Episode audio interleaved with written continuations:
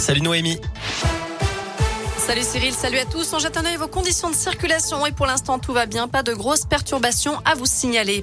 À la une, le verdict attendu dans les prochaines heures au procès de Nordal-Lelandais à Grenoble. Les jurés se sont retirés ce matin pour délibérer.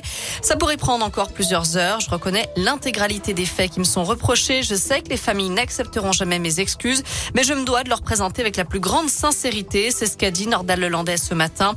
J'ai entendu aussi les experts sur le long travail que j'ai à faire sur moi-même. J'en ai conscience. Je vais le faire avec une grande détermination, a ajouté l'accusé. Un repentir qui ne changera pas la donne, c'est ce qu'espère euh, maître Fabien Rajon, l'avocat de la maman de Maëlys. On est au seuil d'une décision euh, et d'un jour euh, évidemment important. Après quatre ans et demi de procédure, nous sommes maintenant entre les mains de, la justice et, nous attendons que, la justice rendue par le peuple souverain soit à la hauteur, mais j'en ai, j'en ai, j'en ai la conviction. J'ai la conviction que la décision qui sera rendue sera à la hauteur de l'atteinte à l'ordre public à la hauteur de la souffrance indicible de mes clients et puis à la hauteur de la dangerosité d'un individu dont on a pu cerner la personnalité. La personnalité Hollandais, sa dangerosité euh, ont émergé au fil des débats et les masques sont tombés. Hier, le ministère public a requis la réclusion criminelle à perpétuité, assortie de 22 ans de sûreté pour la mort de Maëlys et l'agression sexuelle sur deux petites cousines. Une alerte lancée hier soir à Trévoux, au nord de Lyon. Des témoins affirment que leur ami aurait pu tomber d'une passerelle au-dessus de la Saône. Après deux heures de recherche, la prétendue victime a finalement été retrouvée saine et sauve sur la voie publique. Retour au boulot pour les salariés des sites de production de Lustucru dans la Loire et le Rhône. Ils reprennent le travail après dix jours de grève. Ils réclamaient une augmentation de salaire de 5%.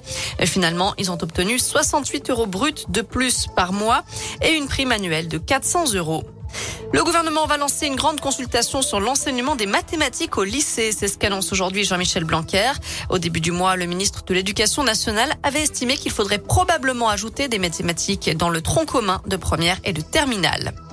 Le chômage au plus bas depuis près de 15 ans en France est du jamais vu, même depuis près de 40 ans chez les jeunes. Le taux de chômage est descendu à 7,4% au quatrième trimestre de l'année 2020-21. Une excellente nouvelle selon le ministre du Travail, Elisabeth Borne. Allons passe au sport avec du basket et l'exploit de la Gielbourg hier. Victoire contre le leader d'Eurocoupe, Gran Canaria. C'était à Equinox 78 à 76. La JL qui ira à Monaco pour les quarts de finale de Coupe de France fin mars. Enfin en foot, coup d'envoi de la 25e journée de Ligue 1 ce soir avec Lille-Metz à 21h. De son côté, l'OL joue à Lens demain à 17h. Saint-Etienne reçoit Strasbourg dimanche à 15h et Clermont se déplace à Marseille à 20h45. Voilà, vous savez tout pour l'essentiel de l'actu. On jette un œil à la pour cet après-midi. On garde de très belles éclaircies. C'est presque un temps printanier. Les températures grimpent jusqu'à 18 degrés.